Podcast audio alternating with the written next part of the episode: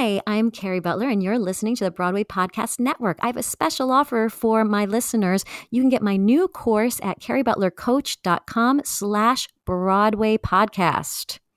Another day is here, and you're ready for it. What to wear? Check. Breakfast, lunch, and dinner? Check. Planning for what's next and how to save for it? That's where Bank of America can help. For your financial to-dos, Bank of America has experts ready to help get you closer to your goals. Get started at one of our local financial centers or 24-7 in our mobile banking app. Find a location near you at bankofamerica.com slash talk to us. What would you like the power to do? Mobile banking requires downloading the app and is only available for select devices. Message and data rates may apply. Bank of America and a member FDIC.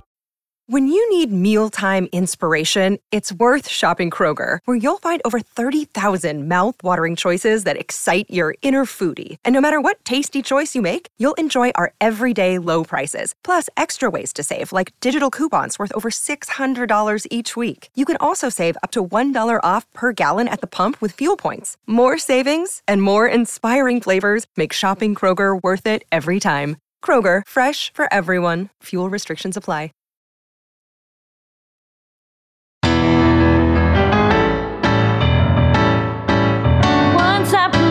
Penny who just couldn't stop the beat. Yes, with roller skates on her feet. A girl who loved to beat. Oh, goes as recently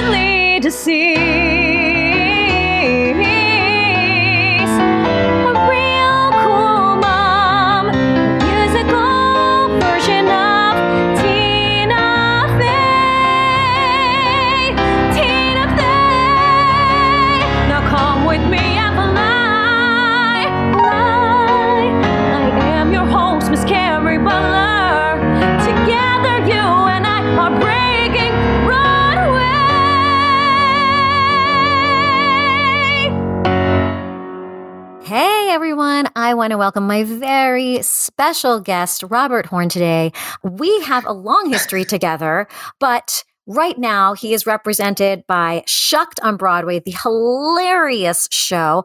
Last season or two seasons ago, he was represented on Broadway with Tootsie. He's done tons and tons of TV work. Welcome to the show, Robert Horn. Thank you, Kerry Butler. This is so exciting. We do go back. Uh-huh. And I Yes. have been watching your success for years now and how you're thriving and just expanding your creativity in so many ways. And I love seeing it. I love seeing it. Year, yeah, years ago, Robert and I and Laura Bell Bundy. Did you meet Laura Bell on an airplane? I met, I had gone to see Hairspray. I'd gone to see Hairspray.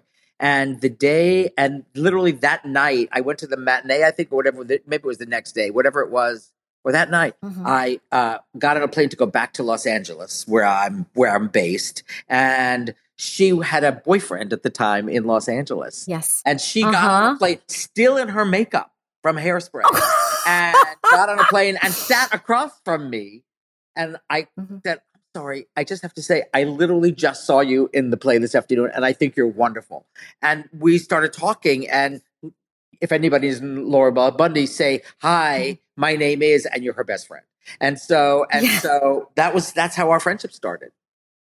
So Laura Bell met you on the plane. Yeah. Then you started. We started working on a pilot together, and we went out to places and would pitch it. Yeah. And so th- everybody out there, like you, literally never know it's so true. where your break is going to come from. On an airplane. like that's the perfect example. That's a perfect example. Yeah. Even though it didn't go anywhere, it started this great relationship um, between all of us. It, it did, and you know, of course, I you know you know her from Hairspray, correct? You had not known her before that. Did you know her from? no, Yeah. yeah. we became best friends in Hairspray. Yeah. Yeah, She, you got you two were very close. I remember. Um, and that I mean, and then the other connection we still are. Yeah, I know. Oh, I know. She tells me all the time. And the other connection that you and I now have is Jack O'Brien. Because Jack O'Brien did Hairspray and, and now just did Shucked and is just He is the best. the best, a legend, an, Yes. an icon. yes, I uh, did. I got to do "Catch Me If You Can" with and you him did too. Catch Me With Him You Can. Best song, best song in the show. You just rocked it in that show. Jack is he's he's an he's amazing at comedy because he's so grounded in drama and he knows how to Yes. put the heart It comes so- from very a true place. true place and you know he know he loves and trusts the actors and the material and he's just he's like just do what's written just do what's written and and he's just, Yeah. he's fantastic so we share that bond as well and another bond is eddie perfect yes. who and I, who's writing a music who he and i are writing a musical together right now Amazing. And he wrote Beetlejuice. yeah Um, broadway is such an ins, insular sort of uh it is. dense world. Uh, un- unlike LA, where you could go months without seeing anybody you know, on Broadway, there's, uh, you know, I always say there's 15 square blocks in New York City that is my family. And Yeah, and, and when I was there, I saw you, right? I Uh-huh. saw you I as I came into Shucked. You were there in the theater, and I was like, oh my God, hi. so you always run into, that's why you always have your makeup on. You always run into somebody you know, just uh, it within 12, 15 blocks. It's a really, I, and I love that. And I miss that very much. So I want to get to talking about Shucked, but first, Yes. everyone who's on, I always like to ask them their journey to theater. Like, did you, um, how did you grow up? Did you grow up loving theater from an early age? I I grew up loving theater was always my my passion, my heart. So I've told this story before. My mother, when I was when she was Mhm. 19, was Ed Sullivan's secretary. A lot of people don't know who Ed Sullivan is, but Ed Sullivan was the Mhm. most famous man in America, and he had a weekly variety show on television when there were three networks, um, and and literally like 70 million people across the country watched it. He was one of the most famous men in the world. Um, and my mom was his, worked with him. And she worked with the theater, the Broadway act that would be booked on the Ed Sullivan. So she was a, my mom was a theater girl from way back. And when I was a very young kid, she would take me to theater. Literally at five years old, she'd take me to my first show, which I think was Mm. Fiddler on the Roof. Um, and it just something ignited in me. Um, I also was a little gay boy, and she would I would watch at that time. There were things like the Judy Garland show was on CBS, and I, would, I mean I was very young, but she has pictures of me like this watching it, and she would take Oh me to see My Fair Lady and Sound of Music and all these big musicals Oh, that came out, movie musicals, and I was I grew a love for this for this art form. I knew at some point I, I wanted to be in it, um, mhm. and so uh, that's that was how my love for theater started. I was surrounded by it. So then what happened? Then so then I we were living at that time. I mean, I'll I'll do the condensed version because so Mhm. we were living in we were at that time I, I had we were living I think in in Connecticut. Uh, I had we were I was from New York and then we moved to Connecticut and then my mom um, we struggled financially we we were really poor and my we ended up moving back to uh, Brooklyn to be near my grandparents uh, and then my, my mom just struggled with with a lot of things and and and um, it was you know it was a very different time and the family struggled so we went into family counseling and that it was through an organization called the Jewish Child Care Association. And we did that in order to have we had if we had family therapy, they would then give us help. So they would give us a housekeeper, they would give us money, they would help us because we were on welfare and it was very poor. And mm-hmm. ultimately, my mom ha- suffered from she suffered from depression, which is not uncommon. At just in those days, they didn't know what it was, so they would just medicate you and knock you out. They didn't know how. Mm. To, it wasn't part of the conversation. It wasn't in the zeitgeist. It was there was a stigma to it actually, and ultimately, um, they ended up taking my twin sister and I um, to to go to go. I they sent me to live in an orphanage, and they sent her to live in a group home. Um, and so this, I was about nine years old. I went to live in this orphanage upstate in Pleasantville, New York. An ironic name Wow. um, called Pleasantville Cottage School. Um, and I lived there until I was about, mm, I was there till I was about a little shy, just a little shy of 14, like thir- a little over 13. Wow. And I was like, I'm out of here, man. Screw this. And I ran away and ran back to New York and lived on the streets of New York. Um, wow. At, at 14, 13, 14 years old. And it was fantastic. Oh my Again, gosh. as I was saying, I've said this before. It was such a different time in New York. You could survive in a way you just could not now. Um, I originally lived in what what's sort of called a group home through this organization, Uh-huh. the Jewish Child Care Association. So some somebody rich donated two apartments in Elmhurst to this organization, and there were like twelve beds in this apartment. And for about six months or eight months, I lived there. Um, and then I made just lived. I made some friends and lived on people's couches. And then at Mm. about fifteen, this, I've told this story, and I love this story. I was like, I, I need to get an apartment. And so I was walking around the village, and there were these guys playing chess out on the street in front of this building.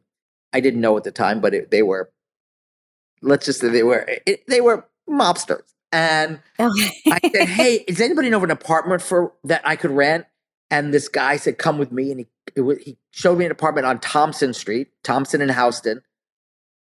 He said, "Can you pay the rent?" It was like ninety five dollars a month. He said, "You put the rent under my door every month. You cause no trouble. Nobody knows you're here, and I'll give you the apartment." And I got my first apartment on Tom on sixty four Thompson Street, and um that and lived. Uh, 15 years old on my own, living in New York, had to going to theater, second acting, everything. And then I think I've told you this when I was about How did you how did you how did you make money though to pay the rent and everything? Well, some things I won't tell you, but Oh my you know, you do what you have to do to survive. And I, Wow, I mean, I did things that I'm like not proud of. I I did all kinds of stuff, but then I also did Wow. like I was a I was a messenger. You know, like I, I was a Uh-huh. I got Uh-huh. the way I was a roller skating waiter. Uh, I, I sold I sold Black Beauties to NYU students so they could stay up when, when they were taking their, which was like speed. Um, I Oh my gosh. and you know New York had a city work program at that time, which was they pay you minimum wage was like three fifty an hour. And Wow. you and they would place you in a job, and I got a job working the front desk at the Martha Graham Dance Studio. It was just the mo- I know Oh. it was crazy, the most exciting thing. Then I got a job working for the Environmental Protection Agency, testing the air for pollution. Like these crazy jobs you would get. Um, and then I started waiting tables. I worked at Serendipities and Yellow, all these different restaurants around the city, and struggled to try to make it in in theater and be a playwright. And it didn't happen. And I and I, I, eventually, my mom, who I had reunited with, moved out to had moved out to California back in like the mid seventies, and my twin sister had then followed her out. And I said, you know, this was now the age crisis. you have a you have a twin sister? I, I have had a twin sister. She died three years ago of pancreatic cancer, Oh. but we were very close. Oh, I'm so sorry. Uh, and then thanks. And, then and so Did she go to the orphanage too? she went to another place in Mount Vernon, which was more it was like Wow. a group home. So where I went, there were like 450 kids. Where she went, there were like 25 kids in a house. Wow. So sh- it was just that you go wherever you're. It's called placement. Right. You go wherever Yes. a bed opens up. The place I went Right. to was a little more strict. It was a little more uh, uh, institutionalized. Whereas where she went to more of a home, where she could Yeah. go to public school, I couldn't. So it was those kind No of. No way. And so uh, I ended up back in the, you know, the the AIDS crisis has hit. Every had hit. I was just losing my. People were just crumbling around us. It was a horrible time. Mm. The city, New York, went into sort of a financial depression. I couldn't get a job, and I just said, I'm going out to California and and just going to stay with hang with my mom and my sister who had moved to San Diego, and I did. And then I moved to L.A. about six months later, and said, and I was about to move back to New York, and just got a job in television. Started writing television. Uh, I, What was your first television job? the first job I got was a- it was some pilot. It was some show that like lasted three episodes and left. It was called Five Up Two Down. It was with um, Diahann Carroll. And, uh, Oh, and it was it was basically a remake of a show called The Mothers-in-Law. Uh, and then I got another. I got another. I just got a bunch of shows. How did you how did you get it? Did you have an agent Well, at that point? Here's what happened: is I was struggling to be a writer, and I had a really good friend who is now Howard Sussman, who's one of my best friends in the world, who does the costumes for Dancing with the Stars, and Oh. Had a friend. Uh, he was he came he came come out. He had to come out to L.A. to do costumes. He was on a show. I think it was called Moonlighting. He was on a show at that time. Oh yeah. And he was at the beach and he was hanging out with some friends. And he said, one of his friends said, Man, I wish we had a joint. And he said, Oh, you know what? I bet my friend Robert has a joint because I thought those days I always had a joint. And this group of people came to my house to get a joint from the beach. And one of them worked at CBS as an assistant to the head of current program, which doesn't matter. But and we started talking, and his name was Danny Margosis, and he said, "I'm trying to be a writer," and I said, "I'm trying to be a writer." And we wrote. He, he said, "Let's write a pilot together," and we did. And because he worked at the network, they had, they had to show them anything he wrote. They had the right to it. And he showed Uh-huh. it to this wonderful executive named Joe Voce, who's no longer with us, who was very successful executive. And he said, I like this. I'm going to give it to a couple of agents and see what they think. And literally within a month, we were signed with ICM, had our first agent, Oh my gosh. and got a, and started going out and getting TV shows. And then a year or two went by. We were doing these shows. We just couldn't get that big break. And then I was we was struggling, and I finally said, I can't do this anymore. I need to get a job. And I enrolled in Marinello Beauty School because I was going to be a hairdresser. Because I said I'm never going to make it. And the night, true story, the night before I got a phone call that changed my life was the night before I was going to start my first class in Marinello Beauty School, and it was designing women. And they called and said, "We'd like you to come in and and take be part of the staff." Uh, and that was my first job. Was oh my gosh. when it was was nineteen That's a, that's an something. incredible story. Yeah. You you never wrote your story? No, I'm going to do it eventually. It's so hard. Yeah, you uh, have to. When you're close to it, it's very hard to do it. So um, I and I said, and you know, it was always like I'm going to go back to New York. I'm going to go back to New York. And then we got on designing women. Within about a year, um, I ended up running the show be, through a whole series of events, which I won't go into. Um, ended up and working with. A, there was a. I mean, y'all, y'all people need to look these people up because these are legends. There's a gentleman named David Steinberg who was a very famous stand-up comedian and actor and then director and he was directing designing women and he said i'm going to teach you i'm going to teach you how to run a show. I'm going to teach you how to edit. I'm going to teach you how to cast. I'm going to teach you how to be a showrunner. And this man took me under his wing and taught me and that was and that was my first job. My old writing partner and i ran designing women for the last like two two and a half years of the show.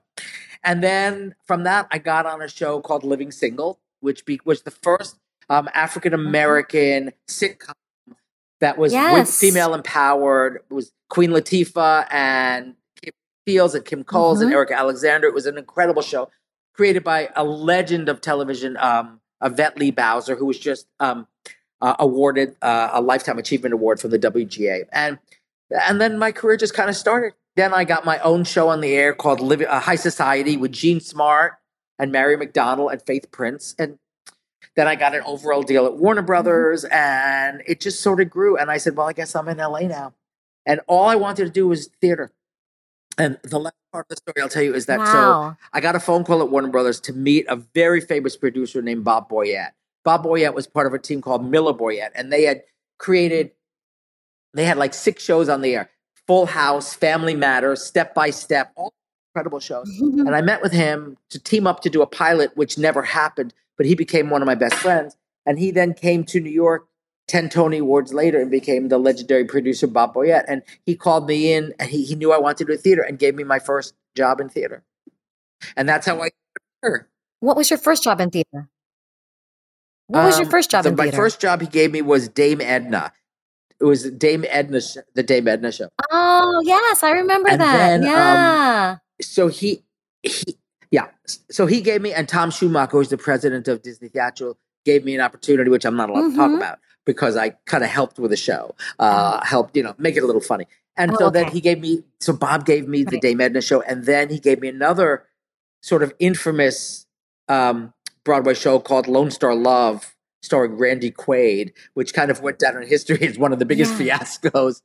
And then he Yes, gave I remember and the then he said, "I'm doing a show called 13, the musical, and would you meet with a composer named Jason Robert Brown?" And I did, and that's sort of what happened. And then it went from there. Yeah, I loved 13 too. So, so great. Yeah, we just did the movie on Netflix, which is a whole other story. I know I, I have to see the movie. I haven't watched that yet, but I loved the show so much. Hey guys, it is Ryan. I'm not sure if you know this about me, but I'm a bit of a fun fanatic when I can. I like to work, but I like fun too. It's a thing. And now the truth is out there. I can tell you about my favorite place to have fun Chumba Casino. They have hundreds of social casino style games to choose from, with new games released each week. You can play for free anytime, anywhere. And each day brings a new chance to collect daily bonuses. So join me in the fun. Sign up now at chumbacasino.com. No purchase necessary. Group. Void were prohibited by law. See terms and conditions. 18 plus. With Lucky Land slots, you can get lucky just about anywhere. Dearly beloved, we are gathered here today to. Has anyone seen the bride and groom? Sorry, sorry, we're here. We were getting lucky in the limo and we lost track of time. No, Lucky Land Casino, with cash prizes that add up quicker than a guest registry. In that case, I pronounce you lucky. Play for free at LuckyLandSlots.com. Daily bonuses are waiting. No purchase necessary. Void where prohibited by law. 18 plus. Terms and conditions apply. See website for details. So let's talk about Shucked for a minute. I mean, chock full of jokes, like so funny, but then like really heartfelt at the end, really, really great message. And you had been working on that for a long time, Correct. right? So it started back in 2012, 11 or 12. I got a phone call. There was a show on television for, for like 25 years called Hee Haw. And I got a call from the Grand Ole Opry through my agent. Would I li- would I be interested in making a musical out of the TV show Hee Haw, which was a variety show? It was sort of like 10 second skits and musical country music guests. It was sort of a blue collar uh, Rowan and Martin's Laugh-In, if anybody knows that show. Anyway, so I was like, I yeah, I wanted to I wanted to work in theater, so I was like, and I love vaudeville. I love that sort of fast paced comedy, and so uh, I said yes, and I wrote an outline, and then they asked me to go to Nashville to meet with songwriters because they know they wanted somebody um, authentic, not somebody from the theater world trying to write country inspired music, but actual country artists. And I went, I met with a bunch of people, and then I met with Brandy Clark and Shane McAnally. And I, the minute we met, we fell in love. They were both um, proud out uh, um, gay artists in a in a in a in country music in a world where that was uh, in short supply. Uh, I loved their music, their their storytelling in their music. I loved their vibe. We all laughed the first meeting, and I and I could knew that they could get they understood my comedy, um, and they were funnier than I was, and so we met and we did a and we wrote a show and we did it in Dallas in 2015 and the show just never found its story its heart. It just we just i don't know it just wasn't right. Maybe it was a little because we were locked to source material. And so we really write Yeah. the show. That's what I that's what I that's what I loved about it now that you weren't uh mocking because uh, you know so many people do mock that kind of uh thing. And Yeah. I I and we need to come together now and that's what I felt what happened did. was after that Dallas production, we just let it go. We just said, you know what, we're done. Um, and then about three years later, the world changed and politics changed, as we know. Mhm. The country changed, and I started Mhm. just seeing the the division and the vitriol that started to happen. And and as you know, I'm married to a Southern man, you know, an incredible Southern man, John Leverett, um, who his family is very conservative, Southern, ideologically opposite from myself, and and and so and yet our families, myself and my mom, because that's all that's left. But at the time, my sister um, and he and his family loved each other, and we were brought together by this. And we we never we stopped talk. We didn't talk about what we didn't have in common. We broke bread together and loved each other because we were family. Mm. And I knew from that there's a way that that it, I, no neither one of us tried to change the other one's mind.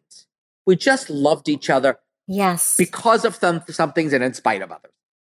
And I wanted to write about that as as the world as the country was just getting more and more acidic and divided. I called Shane and Brandy. I said, "We got to go back to this, man. We've got to we've got to talk about this. This is horrible." And and I and we did. And I I came up with this idea to write a show about a town that had closed themselves off from the outside world because they did, didn't want anybody coming in telling them how to live their lives wanting to change them, which is sort of where the world had gone. And don't tell us we're wrong and you're wrong. And I, I needed a way to, I mhm. wanted it to be Heartland America. And I needed a way to close them up from the outside world. And they were farmers. So I said, we'll use corn. And corn sort of became a metaphor because the show is sort of about when you learn to open your heart to people who are different than you, you can, you can grow. You cannot grow. So the corn dies at the beginning of the show and comes back to life at the end of the show because people open their hearts. And so it's sort of been a it's a metaphor for that. And and that's where the show this version of the show started. I love that so, so much because I did think that I was really surprised actually at where it went. And I love, I didn't know that there was a personal story connected to that. And I just love that so much because I feel the same, same way. Like my family, you know, is very Republican and like, how do we love each other and get along in spite of our, you know, the differences? Yeah, it's a challenge. Um, and what I also felt was I didn't want to hit anybody overhead with a message. You and you didn't. You didn't. That was one of my favorite Yeah, I things mean, too. I uh, what was really important to the composers and to all, the whole team, Jack and the composers and and and our incredible producer Mike Bosner, who literally has changed the way shows are marketing on Broadway. It's a, he did an amazing job, which which I want to talk about. oh yes, it But was so funny. We, we yes. knew that what we wanted was people to just have the best time and then walk out of the show and the next Yes. day let it really hit them what that was about and what that meant. Mhm. Because I don't think people want to be lectured to anymore. They're tired of that. We're in we're No. injured. We spent a year and a half, two years. It's such a dark place. And it's not just that people want to Yeah. laugh. They just don't want to be told how to think. And and I think Yes. and we find we find our I'm a firm believer that we find our tribes, we find our community. And and that's what the show is about, community. And so we just wanted to pull that all together in a way where where it was I, I, one of the great things about this show and about M- Mike Bosner, our producer, and and Jack O'Brien, our director, is they let me write the show I wanted to write. I mean, it wasn't often you're just noted to death, and everybody has an opinion, and it's such a collaborative art form, which I love. But they Mhm. never stopped me from. I'm like, I want this to be a joke fest. I want to exhaust people with comedy for a moment and get this gorgeous ballad, or get this really this moment filled with Mhm. pathos in between the humor, where you and and they let me do that. And Jack is a is is just a genius at how to how to how to make sure that you when the audience needs to breathe, when the audience needs to think, when you just want to keep them roaring. And so it took ten years, but we got there. Yeah, and and also I just love that you know, so many times they say like liberals Yeah. talk down about people in the south or and and like I feel like this is a show that everybody can go to and no one's going to feel like you're being made fun of. It's like we're different and we can love each other and get along and laugh together. And Thank it's you. it's so much you know, what's it was needed really now. important to us, all of us, that we never condescend to any of these people. That we create people Yeah, that are yeah. that have lives and are characters and are real people. And the same, I mean, we sort of play with both the tropes of both city people and country people, but in a Yes. in a very very Yes. loving way. You know, there's a line in the show. I won't. I can, I don't like to. I don't like to talk about the jokes of the show outside of the theater because I think it's a sacred place where the Mm-hmm. comedy lives. And if people coming in already knowing the punchlines or Uh-huh. the jokes, it's not funny. But Yeah. There's a lo- line Yeah. that our lead character, his name is Bo, says to this guy who comes from the city and thinks he's thinks they're foolish people and he's going to be able to fleece them. And he turns around to me and says, "You know, just a little bit of a warning. We may be simple folks, but there's a cornfield of difference between simple and stupid, and that's a simple mistake that stupid people make." And I I wrote that line because I love that line. just because people might not live in the same world as you, have the same educational experience as you, whatever it is, don't be fooled to think that they're that they're stupid people. Uh, don't be fooled to think it's just Yes. you know there are people who work with their hands, there are people who work with their heads, there are people who work with in many different things, who have just as rich and cultured and live in different ways. Your culture may be different than my culture, but that does not make it. That doesn't mean it's not culture. And so it was really important to all of us that we got that message across in this show. And then we make it accessible. You know I- I love it, and you- you people did. come to the actors. They line up, you know, at the stage door, and they say to the actors, Mhm. people from the heartland of America and the South, and they'll say, "I never felt represented Mm-hmm. on Broadway in a non-judgmental way, but that was my family, and I love that." yes. Yeah. I love that too. I love that too. Because that is the way that you change hearts by just welcoming everybody and embracing everybody. Um, I I love that so much. Uh, so my podcast is for like um, people trying to break into the business. Um, do you have any tips, like even for say performers who want to become writers in the business, or people who are you know sitting on a script and have no idea how to start? Well, listen, I, I I talk a lot to the, the next generation of of artists because I think it's really important that we pass our knowledge and what we've learned on to the next generation, so they understand the tradition of theater, but um, but also bring their own um, generation to it and their own interpretation of it. Uh, the thing I always say to, to everybody, whether they're performers or writers, is you walk into that room or you open up that page and you're going to bring something that nobody else does. You are a unique creature, whatever that is. So, first of all, I always say, don't look at this business. This is a competitive business, but you're not competing with anybody but yourself because your uniqueness is Mm. gonna those same lines that you're gonna come in or that same song that you're gonna sing as everybody else. You're gonna do it in a very unique way. So don't try to conform yourself to what you think anybody else is because you will lose what makes you special and what makes you special is what make you will make you successful the other thing i say is don't if you really love it don't give up everybody's journey is different don't compare your journey to anybody else there are people that make it right out of college and there are people i didn't get my first job until i was in my 30s so the, you never know what Mm. your journey is going to be do not compare yourself to anybody else and the third thing is if you're a writer write what you know. That doesn't mean you have to write your life. It means you have to write the I write comedy, for example, and I see but comedy only works if it's grounded in a place of drama, if it's grounded in a place of conflict. So write what you understand your life to be, your life experience, the prism through which you look at life. Always write that. There'll be fictional characters, it'll be a fictional situation. You have to write your biography. But write it in the way that you view your the view of the world. And then you can interpret how a character might view the world through that prism. Same thing for an actor. As an actor, you have to inhabit a character, but you have to bring mm-hmm. your talent and who you are to that. And that's what's going to make that character come to life or that scene or that character pop on the page. And the other thing I'll say is it is a business of networking. So be mm. as as much as you can. You know, people will reach out to me all the time and send me messages on Instagram and saying, "Hey, I saw your show, blah blah blah. Can you can you give me some advice? Can you do, don't be afraid. Don't stalk people because that's really bad.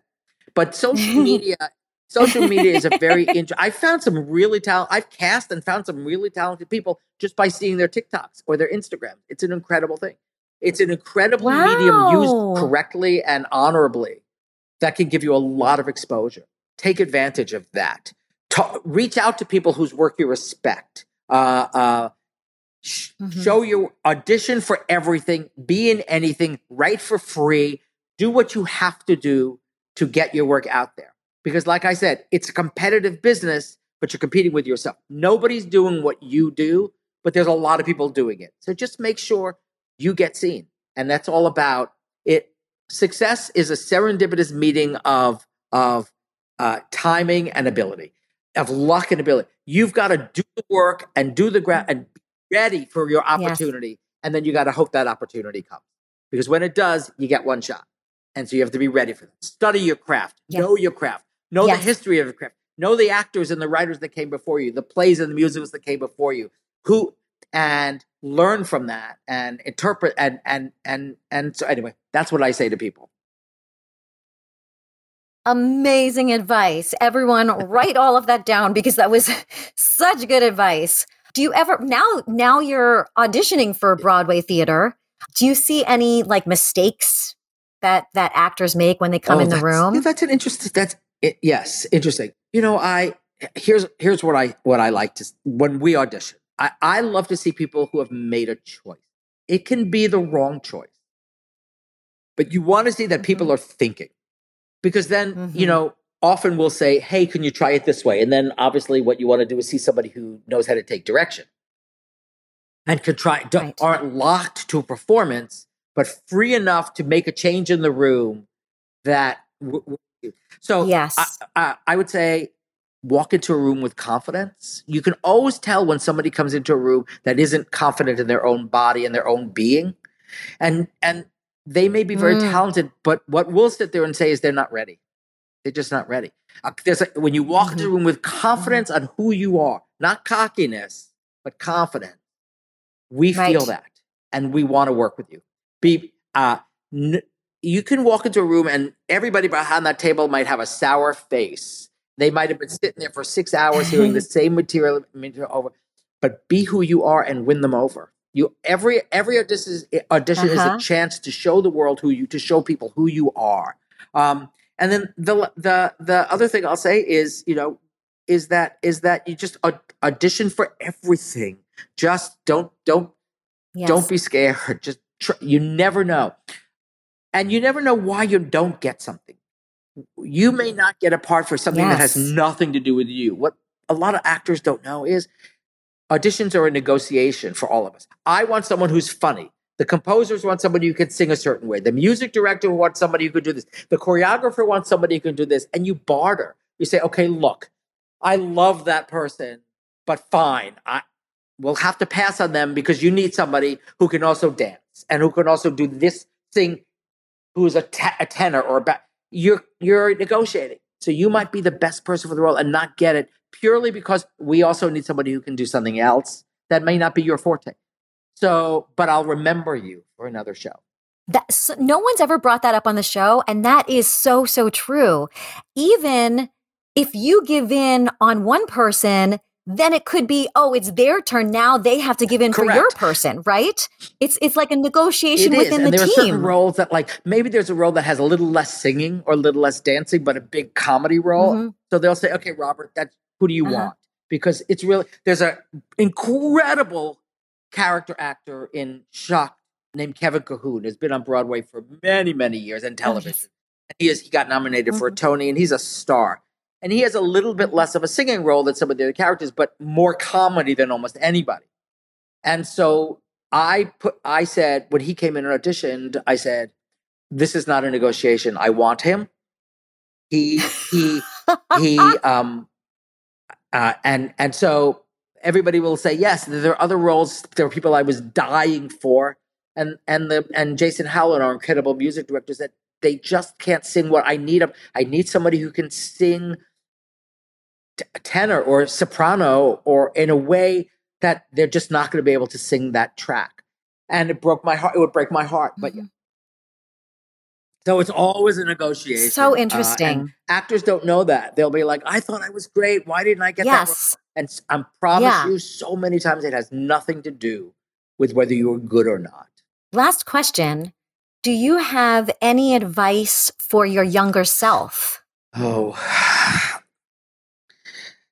use a use aging cream earlier. Start using aging cream earlier. Start in your twenties. you look great. Um, but uh, you know, I, I will say, I don't want to sound. I don't want to say. I, I, I don't want this to come out wrong. But I, I was very lucky that you know my mom struggled in a lot of ways. But when I was a very young boy, like, and I remember this, like six or seven years old, my mother s- pulled me aside and I, something had happened, and I was very sensitive and I was crying. And she pulled me aside and she said to me, I'm going to tell you something. You're going to be different. She knew I was gay. She knew I was artistic. And she said, Mm. You're going to be different and it's going to be hard. But don't let anybody tell you it's not wonderful. She told me that at a very young age. And because of that, I never didn't have confidence. So there's, in a sense of telling Mhm. myself, you know, believe in yourself and all that, I always did because she told me that I was different, that I was special. And I hope Mm. parents, any parents that might be listening to this, tell their children the same thing that you may be different. You don't worry about what anybody else thinks. You are special. And Yes. it changes the way you look Yeah. at yourself through very difficult times in your life. So I always had confidence. I always believed in myself because my mom believed in me. So really, you know, Mm. I, I, I don't know that I, there was probably nothing about my journey that I would do differently because it got me here. And I also know how Wow. long the line is Yes. To get in that door and how many people never get the opportunity to Yeah. do it. And every day I am thankful for the chance that I get to do this because people with so much more talent than I have sometimes just don't get that chance because of whatever reason. And so I just, I, I mean, I, I, yeah, I would tell myself use age, aging cream earlier. So, you know, as wrinkles around your eyes. well, thank you so so much for for being with us and sharing all of that incredible information and knowledge. And um, I adore you. Thank you for being with me. Kerry Butler, this is such a thrill. I'm so I love your success. I'm so happy for you. You're one of the most talented people in this industry. We share a love for Disney, which which we know, which Yes. both, and um, I'm so honored that you would have me on your on your show. I appreciate it. Thank you so much for listening. If you would like me to come to your school or theater group and give a master class or a talk back, please reach out at kerrybutlercoach.com. If you like this podcast and want more episodes, please go to bpn.fm slash breaking Broadway and subscribe, like, or share. Together, you and I are breaking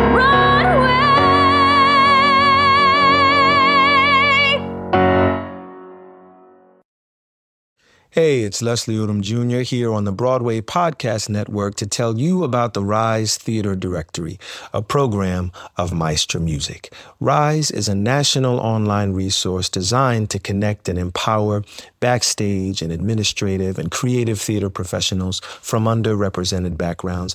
If you work or aspire to work in the theater community, this can help you find your next project. And if you hire theater professionals, search the Rise Theater Directory to find your next team. Create your profile now and get more information by visiting risetheatre.org. That's theater with an R E R I S E T H E A T R E dot org because only together we rise. Hello, it is Ryan, and I was on a flight the other day playing one of my favorite social spin slot games on chumbacasino.com. I looked over the person sitting next to me, and you know what they were doing? They were also playing Chumba Casino. Coincidence? I think not. Everybody's loving having fun with it. Chumba Casino is home to hundreds of casino style games that you can play for free anytime, anywhere, even at 30,000 feet. So sign up now at chumbacasino.com to claim your free welcome bonus. That's chumbacasino.com and live the Chumba life. No purchase necessary. Group. Void prohibited by law. See terms and conditions. 18 plus.